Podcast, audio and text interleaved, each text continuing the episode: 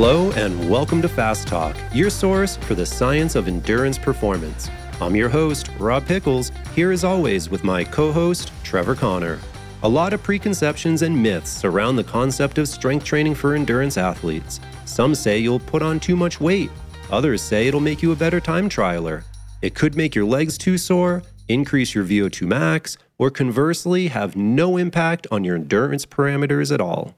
Some coaches and athletes swear by it while others wouldn't get within 10 feet of a dumbbell. We don't blame coaches and athletes for having different opinions. Even the research over the last few decades has been mixed. In fact, the research on concurrent training, doing endurance and strength training at the same time, is a surprisingly new field.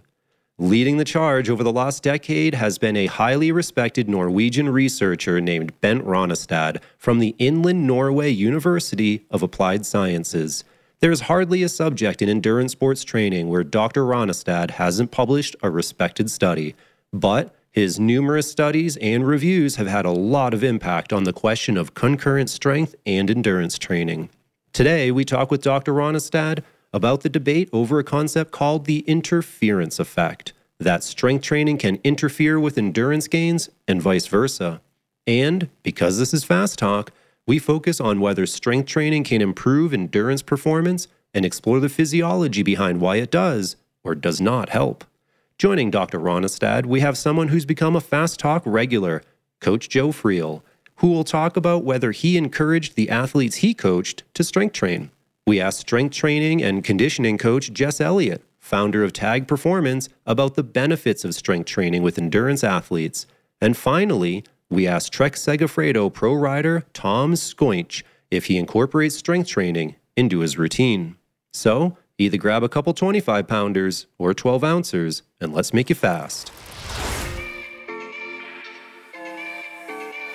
We know you listen to Fast Talk to help you discover new ideas and think about your own training, but there's a lot more we can do to help you. At Fast Talk Labs, we can help you solve questions and overcome personal challenges. Start with a free consultation. Visit fasttalklabs.com and you can set up a time to meet with our coaches, like our head coach, physiologist Ryan Kohler, who's sitting in front of me right now. Ryan is a level one certified USA cycling coach and holds a master's in sports nutrition. Let's talk. I can help you with training, workouts, nutrition, or just push your thinking. Schedule a free consult today at fasttalklabs.com. Well, Dr. Rønnestad, it's a real pleasure having you on the show. You know, I'll say this, and, and forgive me, I'm going to sound like a bit of a fanboy again, which I've done on the show before. We are fanboys. It's We- okay. We are. Yeah. So I actually use an app called Researcher to keep track of new research coming out. And within that app, you can do searches or save searches. And I have one of my favorite searches is I have five researchers that it alerts me whenever those researchers publish a new study. And you are one of my five researchers. I'm always excited when you have a, a new study that comes out. Thank you very much.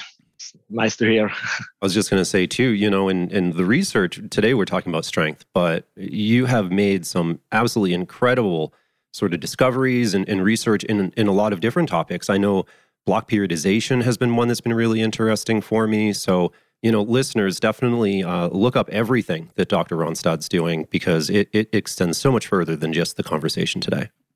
So today, though, what we're going to focus on is concurrent strength and endurance training. So, meaning because of our show, we're going to focus mostly on endurance athletes, but you have an endurance athlete that's not only spending time doing their endurance work, but they're also incorporating strength training into their routine. And, and Dr. Rønnestad, you've done a lot of uh, research on this, but before we even get into your research, I really enjoyed you wrote a chapter where you um, talked about the history of all this. And one of the things I found surprising, you talked about Dr. Robert Hickson, but really pointed out that the research on concurrent training didn't even start until the 1980s. Yeah, yeah, I think, and and, and that's especially that study uh, by, by Robert Hickson in the in 1980. I think we learned a lot from that study, and and I think if anything, actually, on what we know today, I think we mostly was actually shown in that study because he had a group performing strength training uh, and another group performing um, endurance training, and then a concurrent group performing both both the training programs. And just briefly uh, for the first five six weeks the adaptations were similar in terms of the strength training.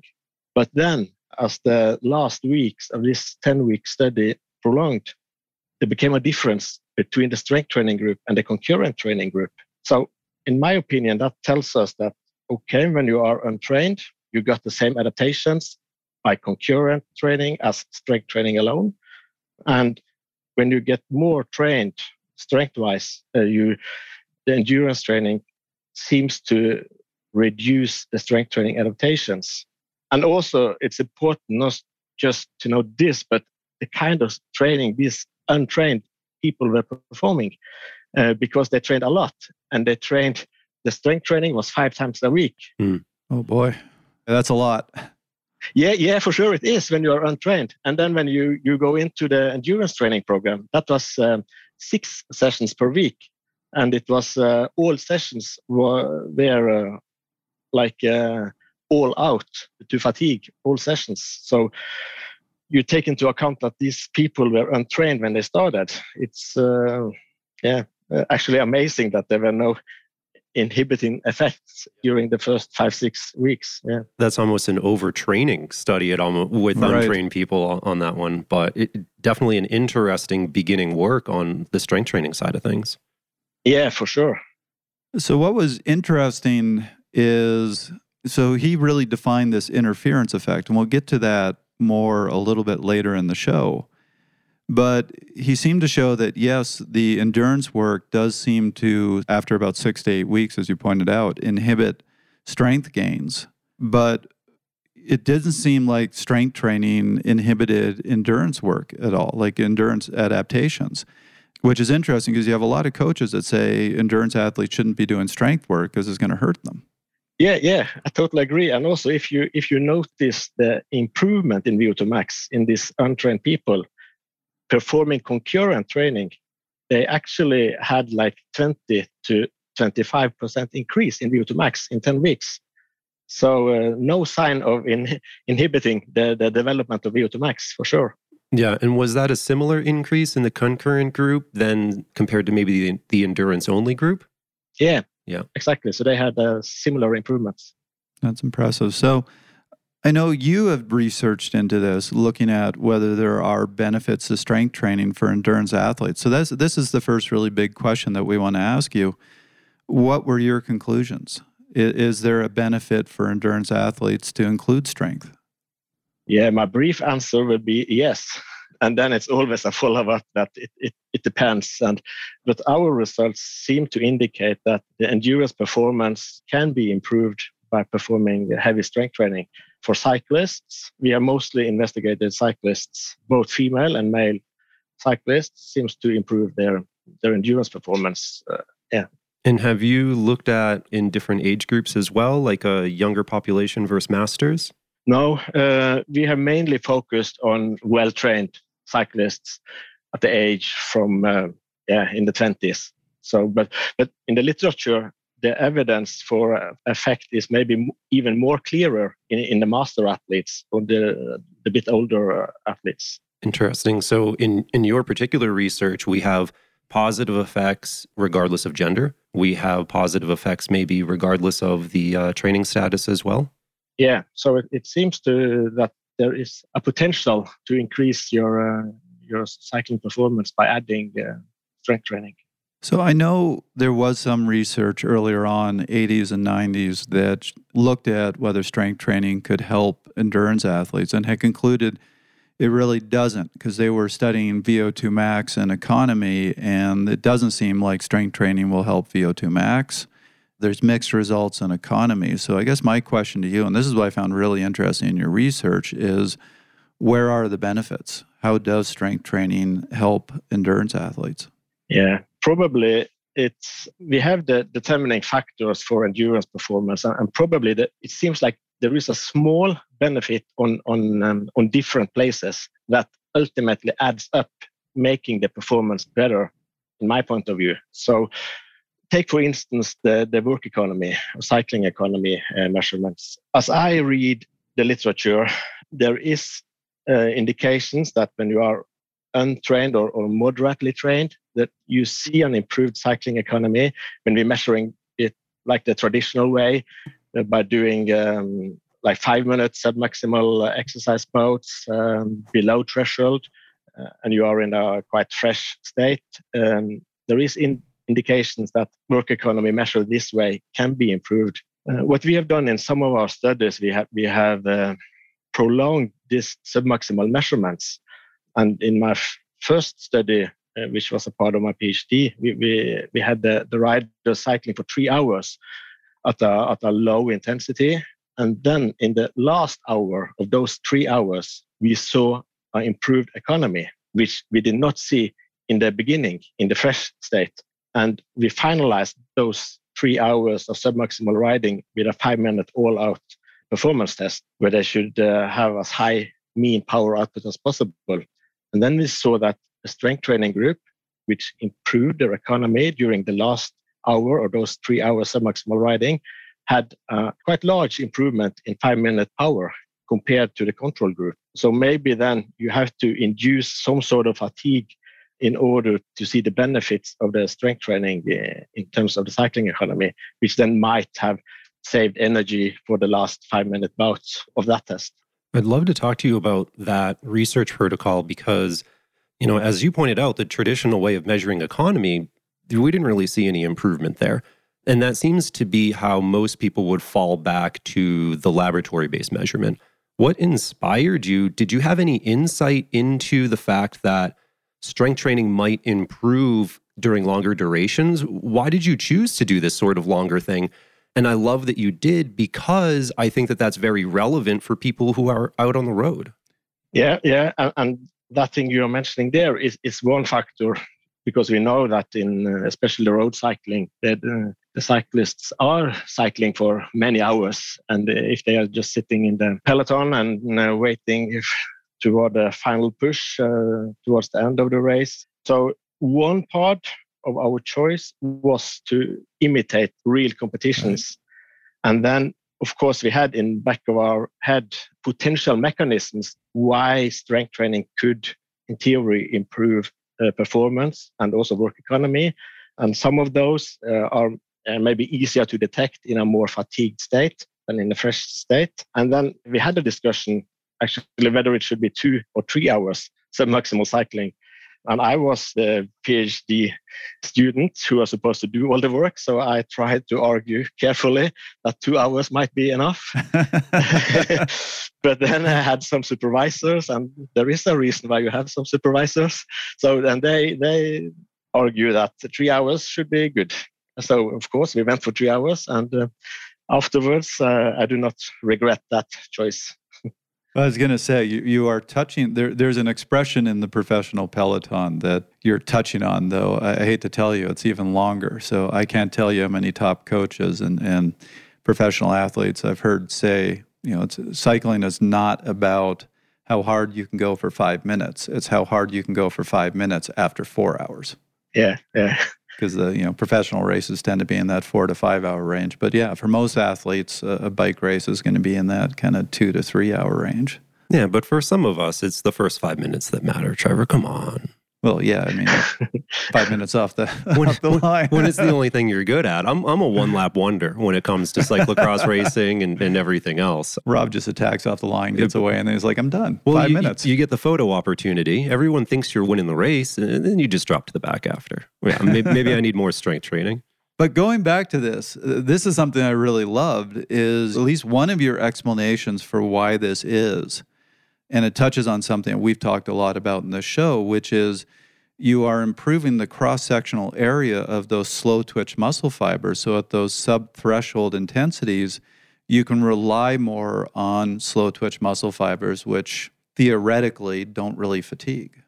Yeah, yeah, that's that's one uh, possible explanation. Of course, it's kind of difficult to really investigate it, but uh, kind of seems um, intuitively uh, like a okay explanation, one uh, okay explanation.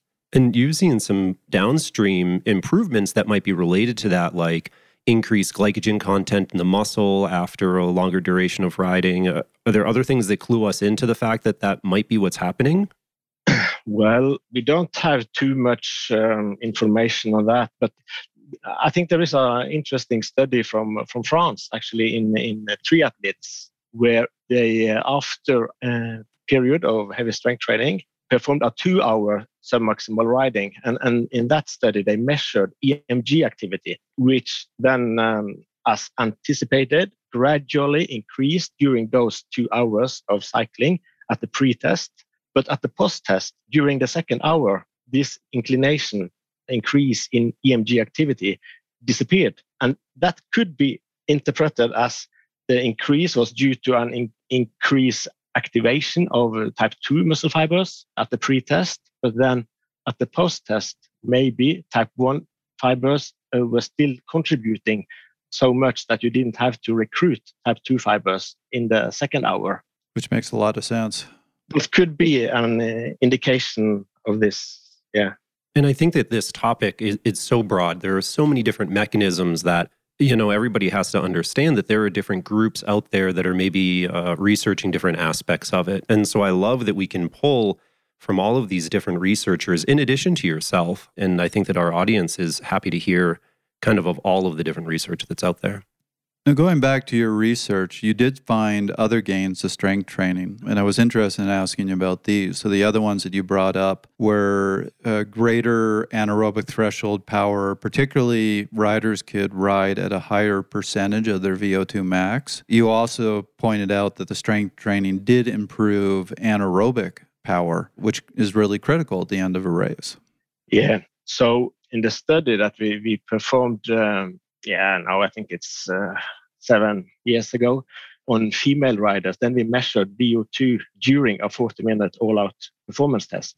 And we saw that uh, after the strength training period, these females, uh, it was on female riders, so they actually had a higher utilization of VO2 max. And that correlated with the increased uh, cross sectional area of the thigh muscles. So, um, yeah, uh, we found that uh, very interesting. Uh, that increasing the muscle mass, in theory at least, could be an explanation of the improved performance, and then by uh, increasing the fractional utilization of VO2 max.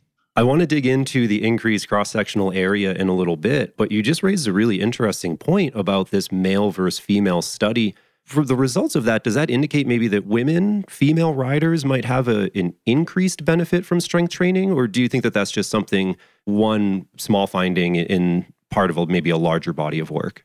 We didn't measure fractional utilization during the 40 minute performance test in the male study. So, so unfortunately, we are not able to, to direct uh, compare those two studies.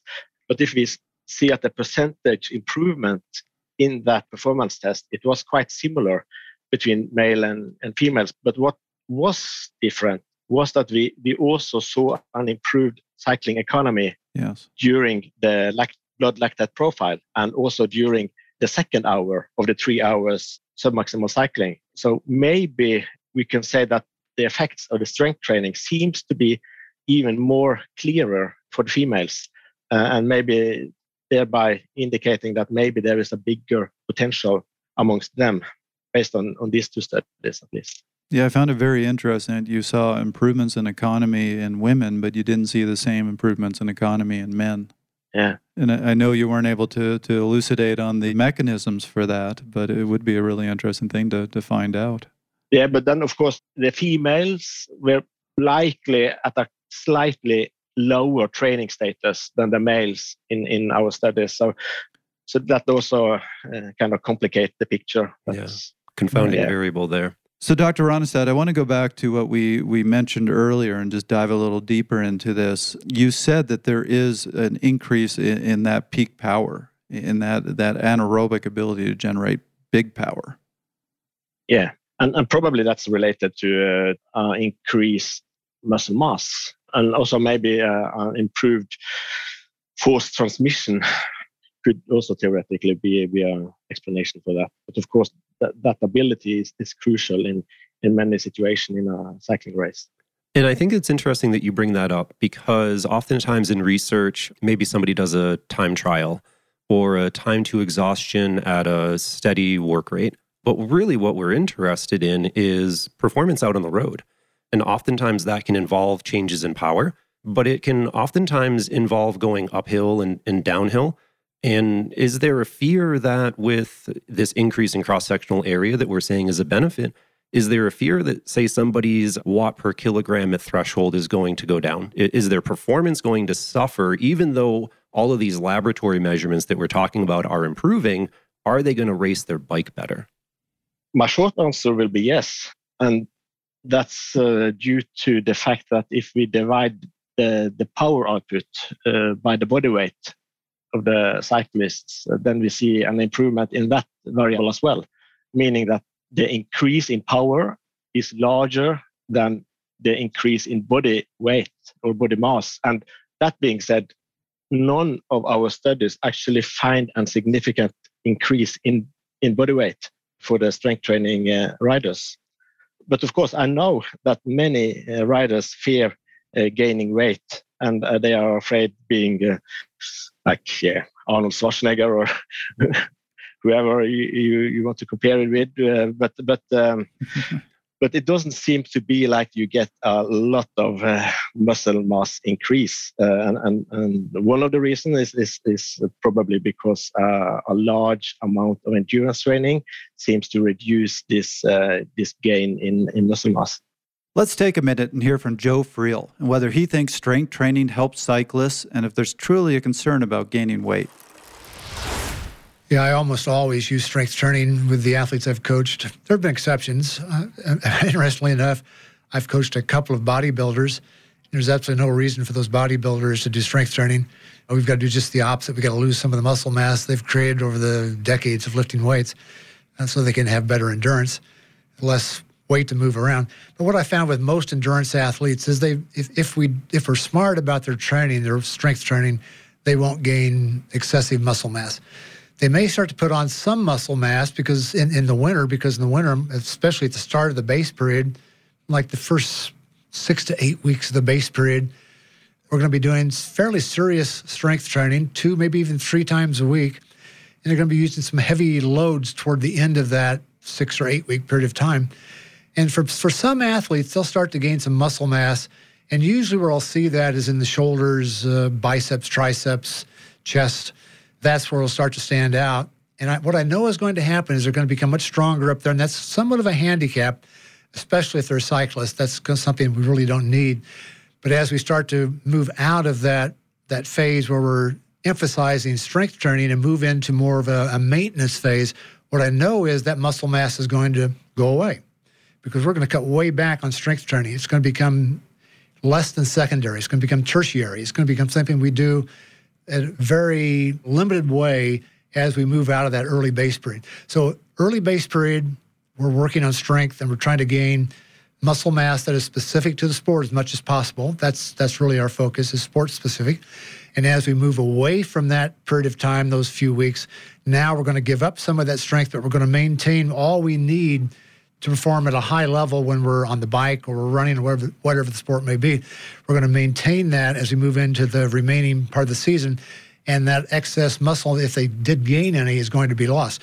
But again, most athletes don't, endurance athletes, don't put on excessive muscle mass. It's somewhat unusual to see it happen, but it happens rarely. And another important fact here, too, is that what we're talking about for strength training – we're talking about exercises that primarily work the muscles associated with running and cycling. And so when we say there's an increase in that cross sectional area of the muscle, we're still talking about an increase in a relatively small amount of body mass. We're not talking about making big pecs and big delts and big lats. We're talking about improving your your thigh muscles, your quads, your hamstrings, your calves, your your lower body, your glutes and everything else. Yeah, exactly. And I mean, if you if you if you are so lucky that you are actually able to gain half a kilo or one kilo of uh, of extra muscle mass in those muscles, um, putting you forward on the bike, making the power in the in the pedals. I have no doubt that that would be a uh, performance enhancer. Yeah, it's a useful increase as opposed to Christmas time when my kilos are not so useful anymore. Yeah. I still so my nephew, he was a junior cyclist and very serious about his cycling, and I still remember my mother, so his grandmother, asked him to help carry in the groceries from her car, and he refused because he was worried about putting muscle mass on his arms right. from just carrying the groceries. yeah. Some some milk gallon bicep curls on the way in the door. But yeah, I, I can tell you i always when i was at my most serious about cycling i did a lot of lifting. And i am actually somebody who can put on muscle mass fairly easily.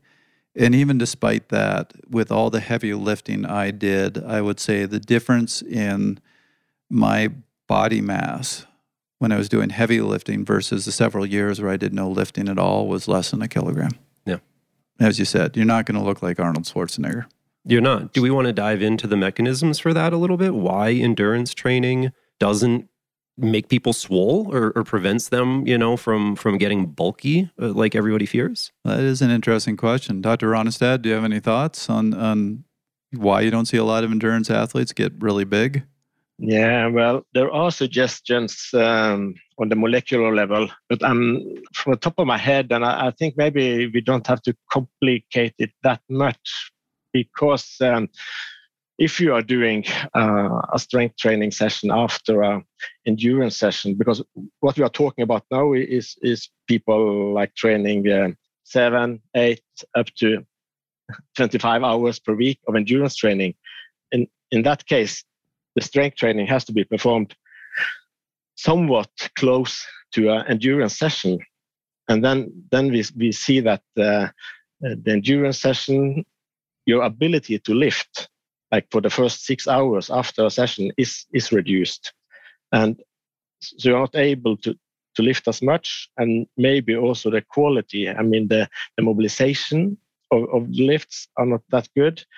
And uh, your glycogen stores might be lower, which we also know affect the, the, the strength training adaptations and also the, the anabolic response to the strength training session. So and and yeah, and the, the residual uh, fatigue from the endurance training. So, so I think there are some some kind of obvious explanation as to why you don't respond in the same way when you have all these hours with endurance training packed around the strength training sessions. And in addition to that, to optimize muscle gain, you should be in a slight positive energy balance, which is rather seldom for an endurance athlete to be. So there are some um, some explanations as to why you might see that the strength training stimulus is not optimal, and thereby maybe you don't get the optimal muscle growth from the strength training. I think it's interesting if we broaden this out a little bit. And I know that we can be very uh, cycling focused. I think that we're all cyclists, we all love riding, but we also know that there are benefits and implications in the running world as well. And one study that I was reading, and, and of the dozen to prepare for this, I forget which one, indicated that perhaps endurance running training would impair uh, strength improvements uh, in runners more so than in cycling and I believe that they hypothesized it was from the acute damage, you know, that occurs from the eccentric contraction. But what I also found really interesting is that there is a great potential for improvement in running because of strength training when we talk about economy and everything else. So it's just interesting to see how we know that there is a, a net positive across these two different endurance sports, but that running is just a slightly different situation given the method of that exercise. Yeah, and I think uh, the evidence for improving running economy is actually larger than improving cycling economy when we are reading the literature, and and uh, probably that's due to what you just mentioned by the eccentric phase of the running uh, stride, where probably you kind of optimize the muscle tendon stiffness in order to utilize the elastic energy. So yeah, so for sure for running, it's uh, also great benefits and Mm, in terms of modes of strength training, it seems like both plyometrics, explosive strength training, and kind of more traditional heavy strength training, all those modes of strength training seems to have a positive effect on uh, running performance, while it might not be so clear that all these options is beneficial for cycling performance. Yeah, I found that interesting in your research because I've seen studies that have said otherwise, but you did bring up that for strength training to be beneficial for cyclists, it needs to be heavy and there needs to be sufficient volume. And you pointed out that the more explosive, so using much lighter weights and lifting it very rapidly, that that type of strength training doesn't seem to have uh, benefits for cyclists. Yeah, the way I read the literature, that seems to be be the case. And, and if I should suggest something, I, I would suggest that this this kind of uh, lower load but explosive type of strength training is very likely to affect the muscle tendon stiffness, which uh, for sure have an uh, important impact on the running economy. But the impact in when you are cycling with almost only uh, concentric movement doesn't seem to be so clear. And we know that that type of training is not so beneficial for the muscle cross sectional area. Because we're talking about there's maybe a threshold in the strength training that induces these beneficial adaptations, I want to address the question that at least 50% of our listeners are thinking right now, which is, well, I do my strength training. I, I ride up hills at low cadence. I put a lot of tension on my muscles. I don't need to go lift weights. Does that cross the threshold? Is that enough? I suspect not, but I want to hear it from you. Yeah, I agree with your your thoughts on that. That I don't think that is sufficient for what we are discussing now. Yeah, so low cadence cycling is probably beneficial for things in general, but when we talk about these strength adaptations, maybe that doesn't induce that adaptation. Well, there was a whole study on that comparing big gear training to strength training, and, and the conclusion of the study was they're not the same thing. They don't produce the same benefits. Yep. The only exception they found in that study was if you put in a ridiculously big gear and just try to grind it over for six, six, seven seconds, you you sort of get the same effect. Yeah, and patellar tendonitis and uh, yes. everything else to go with it. So uh, yeah. Before we dive deeper into the mechanisms behind how strength training helps endurance athletes, let's check in with Jess Elliott and hear her thoughts on the matter. Why is it beneficial for cyclists to, to weight train? Well, I think it just it improves performance. You know, it makes your body a more efficient machine. It's kind of one of those things we talk about a car on a racetrack, right? And so I'm not going to make you better at racing per se. Like you still have to drive the car, you still have to ride the bike, but I can build your body to generate more force and be more resilient to force, which is going to improve your performance. So essentially, my job is to make sure if we go back to that racetrack analogy, I want to make sure that the car is just a finely tuned machine that can actually do everything that the driver wants it to do. So, same thing. I want your body to be another tool that's going to empower you to race at your full capacity. I don't want it to be something that's going to hinder your performance and take away from where you're trying to go. And I know sometimes cyclists struggle with this because they're always looking for what's going to give me more watts? You know, is this going to give me 10 more watts? Is that going to give me five more watts? So what you're saying is this is not so much you're going to you're not going to so much see big improvements in your watts. What you're going to see is your body's ability to maintain what you you build on the bike better. Is that what you're saying? Uh, actually, I don't know that I'd say that because still, you know, I'm looking for force production and rate of force development. And so, you know, my my support of heavy weightlifting and obviously you know you don't do that every single day. You know you're not pushing to your max every single time you go into the weight room but what it teaches you is it teaches your body the ability to strain. And so if i can lift something at 300 pounds 100 pounds is going to feel a lot better versus if my you know kind of repetition weight is 100 pounds 50 pounds is going to feel a lot better. But if I can train you to be stronger at 300 pounds, 100 is going to feel like nothing. But if all the time you're training like body weight or maybe 20 to 50 pound weights at a given time, 100 is still going to feel like a lot of work. So we're going to see a lot of that adaptation. Yes, you're going to see some power output uh, changes both in increased force production, but also that increased rate of force production, so that time factor, the time rate of performing work. But in addition to that, it's going to change that RPE rating. And so things that maybe were really taxing before, it's going to feel like nothing because your body has learned to generate force at much higher levels and tolerate that. So everything else is going to feel significantly easier. So it's going to give them more gas in the tank to work with. So it's kind of what they're saying in the research that you're not necessarily going to see VO2 max improve, which is entirely aerobic anyway. Yeah, exactly. But you're going at, if you are riding at 250 watts, with the strength training, that 250 watts is going to feel easier and be more sustainable. Is that what you're saying? Yeah, absolutely. I mean, you're going to see all sorts of physiological adaptations. You know, your vasculature is going to change, your blood pressure is going to go down. You're going to see that change. Your ability to tolerate higher levels of lactate is actually going to change as well too. So instead of getting completely tanked at 3 to 4 millimoles, you know, you're actually going to be able to withstand some of those higher lactate levels for longer because you've trained your body anaerobically. But because of that aerobic foundation, your body's also going to be able to clear it. So it's going to make you more tolerant to performing at higher levels and at higher demands for longer periods of time. Listeners, this week we have a special freebie for you. After this episode, head to fasttalklabs.com to see our workshop, Does Strength Training Make You Faster? with Dr. Stephen Cheung. In this brief video, Dr. Cheung explores whether strength training can actually make you faster on the bike. Just log in and sign up at our free listener member level to find the answer. This offer ends April 24th, so visit fasttalklabs.com today.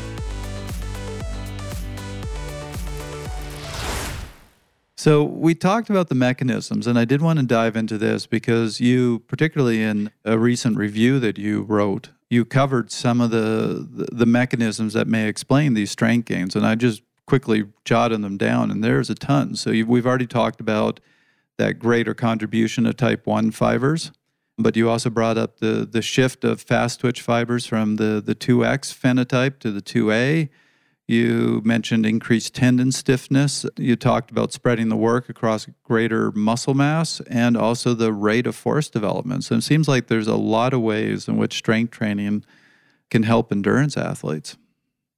Yeah, so yeah, so there are uh, a lot of uh, possibility to explain that it can improve performance. One thing that I found really interesting reading this, and, and my apologies, Dr. Rønnestad, I don't remember if this was your research or, or a different group's, is on the rate of force development. And the potential mechanism for that being beneficial is that by increasing the rate of force development in the muscle, there was also a increased time where the tension was lower. And because the tension was lower, there could be improved blood perfusion into the muscle and through the capillary beds and, and deliver more nutrients. And it, it just it, it's so funny to think that there's something so small right? Because we're talking force development in in milliseconds that might have an effect that ultimately leads to improved performance that a, a few more milliseconds of blood flow could make a difference. Yeah. Well we, we had one study where we actually saw that the strength training group the angle of peak torque during the pedal stroke usually it's around um, three o'clock, or if you use degrees, it could be like uh, 90 degrees. Mm-hmm. And what we saw was that it it occurred a little bit earlier, not much, but like going from 91 to 87, so a little bit earlier. And that small increase, the, the changes in earlier peak torque actually correlated with improvement in 40 minute mean power output and, and that was actually a quite surprise for me that that we actually would see a correlation between earlier peak torque and improved mean power when you're cycling 40 minutes all out. That is interesting. Can I ask one follow up question on that? Did they begin their torque increase sooner and hold it to the same endpoint? So, did they apply force for a longer duration, or was the duration the same it just occurred earlier in the in the cycle? Well, we don't have data on on when they started. You just have the peak sort of data was yeah, occurring. Uh, okay. Yep. Exactly. Exactly. Makes sense. Uh, but but but in theory, as, as you say, uh, it could in, improve blood flow, and then very many people say, okay, yeah, and that's the ex- explanation why you can improve work economy. Sure. But I do not follow that uh, rationale. Because then then we say that okay we gives the muscle more oxygen okay and then we expect the muscle to react by using less oxygen. I'm not quite sure that will happen uh, but i totally agree that it likely to improve the performance.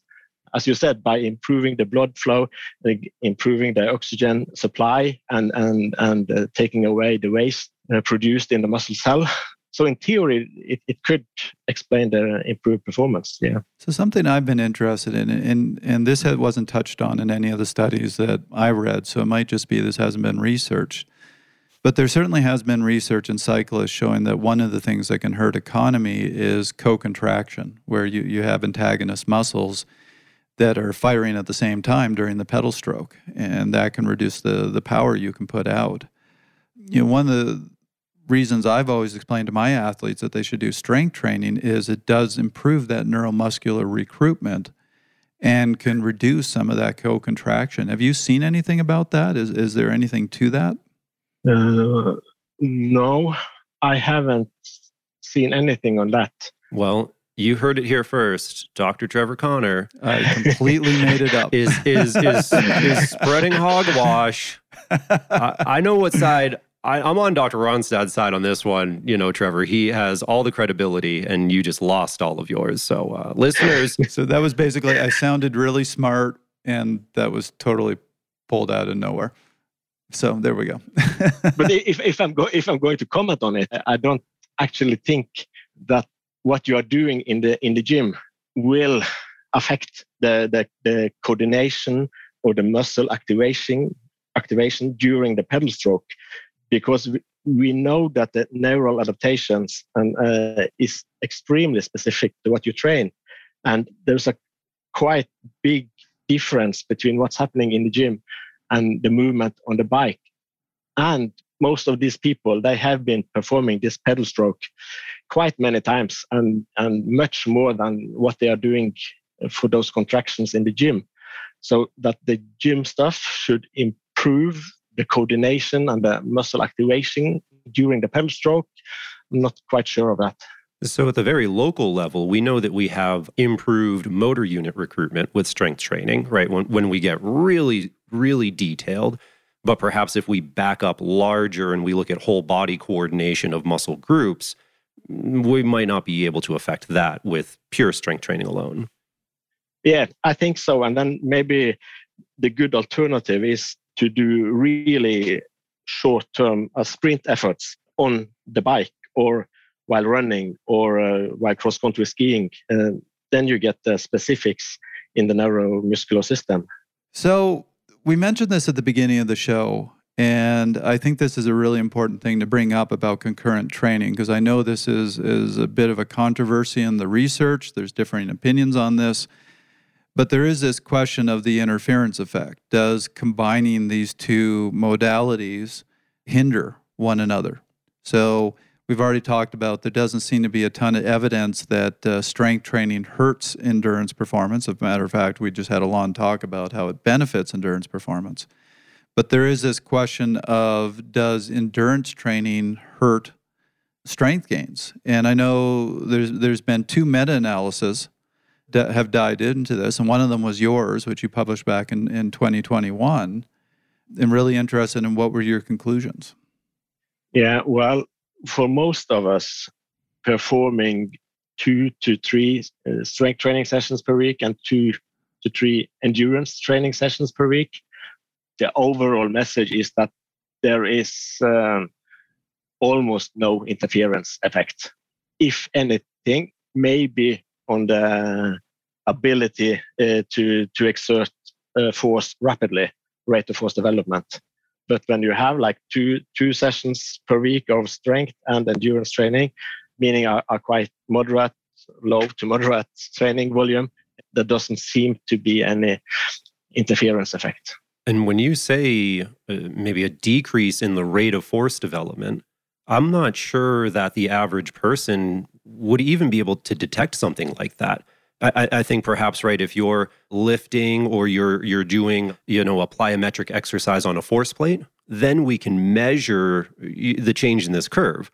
But to the end user, I mean, come on, right? It, it's not like it's a, it's not like it's altering your life, and and suddenly you're you're a wimp and you can't lift anything, and, and everyone makes fun of you. Oh, oh watch me do some plyometrics. You will see my decrease in force production as Trevor can't get off the ground.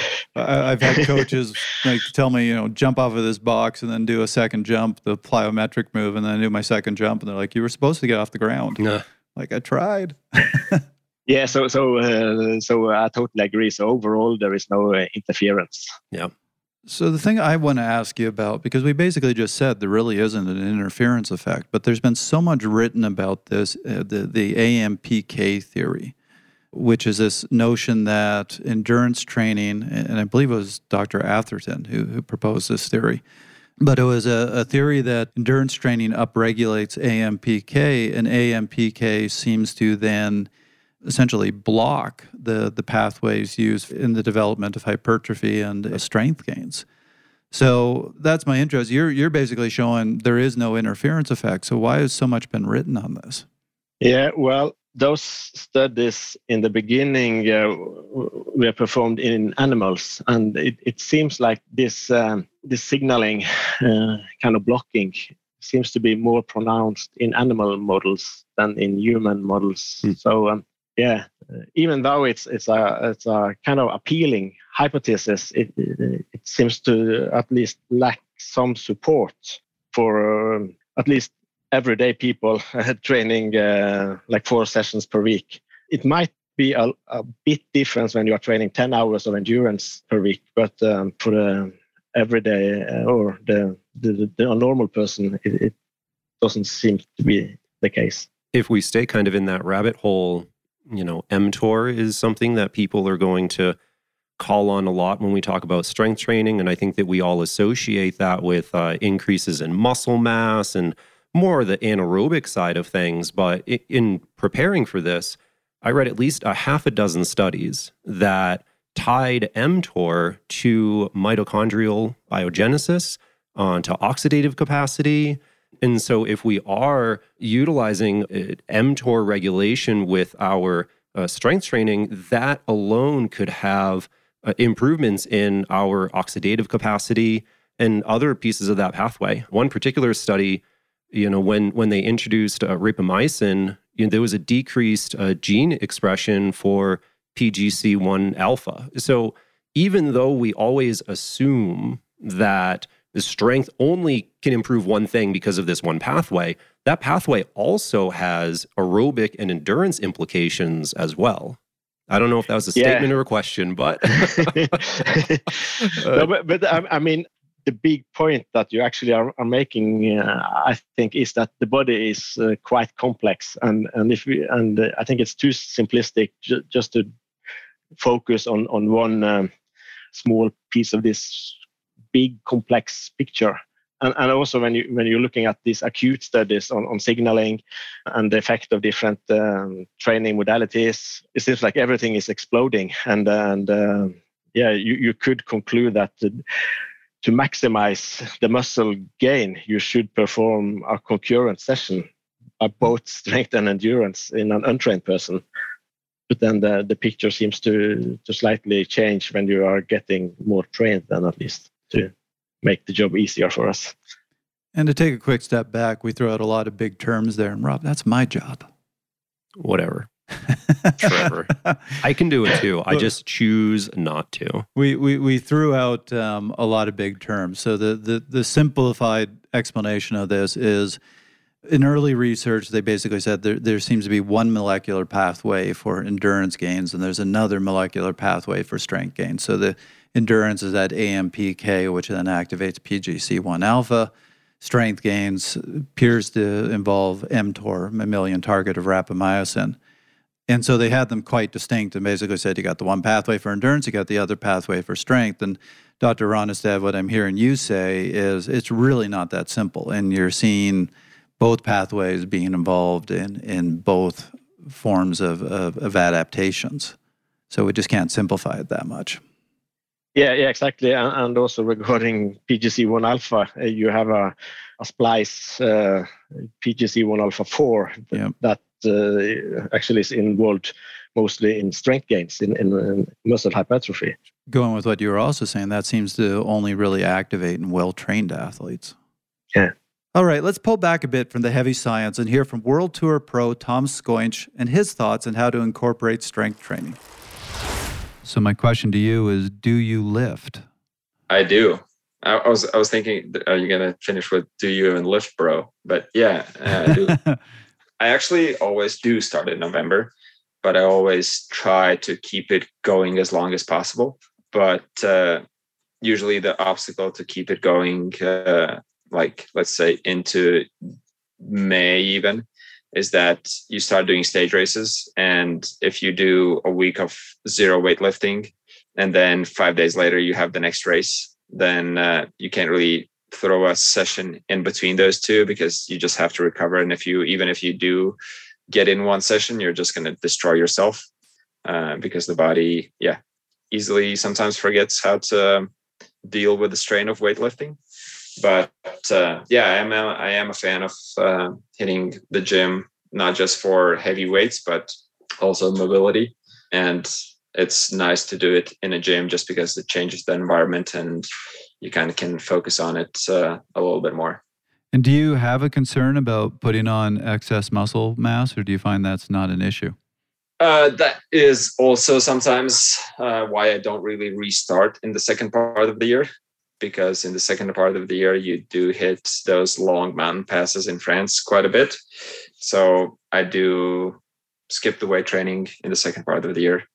But I think that uh, if you are sensible enough, you can definitely manage to keep the weight down and uh, still be weightlifting.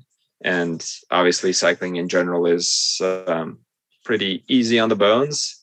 So, getting some weightlifting, getting some running in is always uh, good for bone density and overall health, and being more than just a human body that can pedal bicycles, but also exist.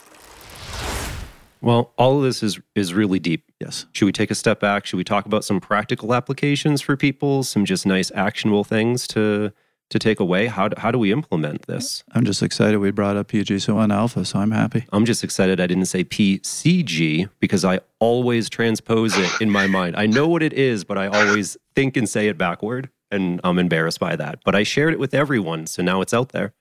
So, so Dr. Rønnestad, you're new to the show, but we've actually had listeners of our show propose that we create a cycling kit with the show's name, and we just put PGC1 Alpha on it because apparently I mentioned that a lot in the show. Oh, yeah, you can just hang your hat on that. It's right there. Boom. That is our thing. Great. So yeah, let's let's go to the practical. I want to know a few things. I asked the big question before what we were talking about in terms of strength training. We stated that hey, there's there's probably a threshold to the amount that's worthwhile what are the recommendations? You know be our strength coach right now. If you're saying use strength to increase your endurance performance what's the recommendation? Yeah so i would recommend to be within a range of repetitions that is between 4 and 10 uh, so heavy that you are able to lift from 4 repetition maximum to 10 two strength training sessions per week to have improvement and then one session per week to maintain. Um, at least two, two to four uh, exercise for the important muscles for your sport. And then the thighs are, are often used, the quads um, for, for most sports. And uh, three sets. Okay. So three sets of three to four exercises. Do that twice a week at a load that you can lift, I, I think that you said four to 10 times, times. maximal. Yep. Right. And so that's not a light load and you only lift it eight times. It's a load that you can max out. You're lifting it eight times and you couldn't do a ninth, so to say. Yeah. And then uh, I, I would start with uh, higher reps and then gradually decrease it as the race season starts. Ah, okay. Interesting. Yep. And I think in general, one of the big messages, and, and I don't want to, we're not ending the episode now, but a, a, general message I think so far is that strength training doesn't really seem to impair cycling performance. No. Nope. You know, and one one clarifying thing I want to know though is when we talk about strength training, are we talking about people doing a normal amount of endurance training and adding strength on top of it? Are we talking about people substituting endurance training for strength? Just for context in our conversation. Yeah, I, I, think there is evidence for strength training improving performance in both scenarios. So when, when we in our research, there is there is no difference in total training volume between the control group and the strength training group. So meaning that the the strength training group is performing a, a little bit less endurance training than the endurance training group. So overall, they are, they are performing similar amount of training. And what about timing? Should you be doing this right after a, a run or a ride? Should you be doing it before, or should you be trying to separate them? Yeah, I would try to get as long distance as possible between the endurance and the strength training. That being said, it's more important to do the strength training than not. So, so sometimes you just have to do it uh, before you're going out for a ride, and then it's it's better to do it than not do it.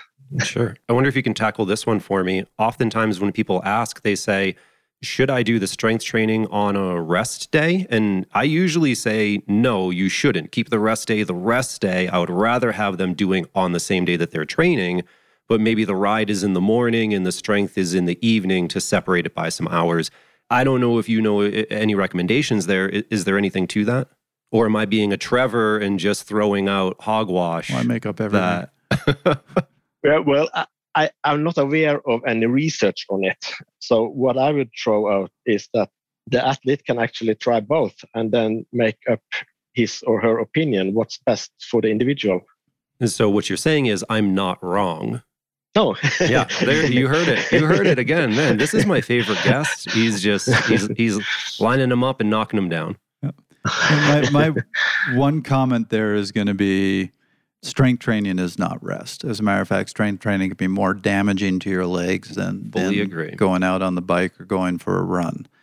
So, uh, you know, when I work with athletes and and they try to do the strength training on the recovery days, I always say, look, you need a at least one day that is a true recovery day, meaning you do nothing. Yep, I, I, I agree, and I, I think that we can talk about it from energy systems. We could talk about that, say, from uh, stress hormone release or, or whatever else. But you know, to, to keep it high level, let's not lift on our rest days moving forward. If you want to be a researcher, maybe you can try it and see what happens. But I'm still getting over that that original study that you're talking about, where they were doing hard endurance six days a week and strength training five days a week. That's how you did it. Yeah, and and uh, those um, those two sessions were separated by two hours. Woof. Except for except for one subject which only had 15 to 20 minutes break in between. It's, it's, it says in the paper. I, I, feel, I feel like, you know, what back in the day, oftentimes it was the researcher themselves were the subjects, right? I, I love looking, they used to include uh, oftentimes the initials of the subject in the, in the data and you could easily match the subject's initials to the authors of the paper you know so that guy you know didn't have much time between uh, teaching and lunch so he had to do it in the 15 minutes he didn't have the time to uh, to wait exactly I will say the the most brutal study I've ever heard about, which was never published, but they they did this down in Australia. They wanted to simulate the Tour de France and see the effects on athletes. So they had these poor athletes do 21 days in the lab on the trainer, five to six hours a day. Yeah, I, Brent Ruby. Brent Ruby did something out of uh, University of uh, Montana up in Missoula that was real similar. It took normal people and, and induced them to three weeks of overload. Oh, uh, that just doesn't sound fun. Anyway, we digress. Well, we're getting to that time. So, Dr. Rønnestad, you're new to the show. We always finish the show with what we call our, our one minutes. So, we are going to give you one minute, and don't worry, we don't actually have a timer. So, this is on the honor system. But we are going to give you one minute to give basically your summary of our discussion or what you feel is the most salient point of this particular conversation. So, are you feeling ready? You ready to give us your your your summary? Yeah, yeah, I'm okay. ready. he was born ready. So go ahead. okay, yeah. So the literature seems to um, indicate that strength training can improve both running and cycling performance. And uh, if you are going to do that, uh, you should perform um, two strength training sessions per week with a load that uh, you are a- able to lift between four and 10 times. Uh, and you do three sets of uh, three to four exercise for the for the legs for the main muscles in your sport And then it's also important to maintain this improvement in strength gains by approximately one uh, session per week. So, my take home here, I was actually really surprised at how recent all the research is, uh, particularly on concurrent training, that it's only been a few decades that has been going on. And there's still a lot that we don't know. And, and so, Dr. Rønnestad, thank you for all the research you've been doing on this because you have explained a lot that, that just wasn't known before. But it does seem the research is showing that there is a lot of benefits to doing the concurrent training. And this is one of those cases where I would say do be careful about the recommendations you get because I'm also surprised by the number of coaches who are still saying, don't do strength training. It's bad for you when that's not really what the, the research is backing up. And apparently, those coaches are making up things as much as, as I do. So, Rob, what's your one minute? My one minute. My one minute might be closer to one minute, not going to lie. My takeaway from this, my summary. Oh, hold on. If you're claiming you're going to be one minute, I'm timing this. There's a five minute timer behind me if you want to use that. Okay, here we go. You got your one minute. Go. If you're going to strength train, you need to actually strength train. You have to be lifting heavy weights. There is a threshold to this where if you're just dabbling, if you're messing around, you're not going to get any benefit from it. At the very least, there's probably no performance loss for cycling due to strength training. So there's no reason not to do it. And, and we didn't mention this, there's probably quality of life improvements, right? we know that bone mineral density increases, your risk of fracture goes down because of the loading. Maybe overuse injuries will go down, increased metabolism, all of those things. So there's a lot of positive things with strength training. Even if you don't believe it, it'll improve your cycling. There are still other positives that we know. So ultimately, everyone should be strength training and we should all be doing it hard. Now, we ought to either know what we're doing or get somebody to help us. You can hurt yourself. We are talking about lifting heavy right? And and so make sure that you have a strength coach or know, make sure that your form is good. Don't just jump into this because we're all weak endurance athletes. We're going to get sore. Don't hurt yourself. But if you involve this in your training, in shorter events, you're going to get better. You're going to get better because you're going to have higher power outputs. And in longer events, you're going to get better as well because that's where we're seeing these economy gains. So, across any duration, across running, across cycling, across life, strength training is worthwhile if we actually engage in it. Fantastic. Dr. Rønnestad, we've been excited to get you on this show. It's been a real pleasure having you. Thank you for making this your first podcast. Thanks for inviting me. You're the best. Thank you very much. We'll have you on again. There's so many different topics we could talk about, and uh, I'm, I'm sure that it's going to be worthwhile every time. That was another episode of Fast Talk. Subscribe to Fast Talk wherever you prefer to find your favorite podcast. Be sure to leave us a rating and a review. The thoughts and opinions expressed on Fast Talk are those of the individual. As always, we love your feedback. Join the conversation at forums.fasttalklabs.com to discuss each and every episode. Become a member of the Fast Talk Laboratories at fasttalklabs.com/join and become a part of our education and coaching community. For Dr. Bent Rønnestad, Joe Friel, Jess Elliott, Tom Skujins, and Trevor Connor, I'm Rob Pickels. Thanks for listening.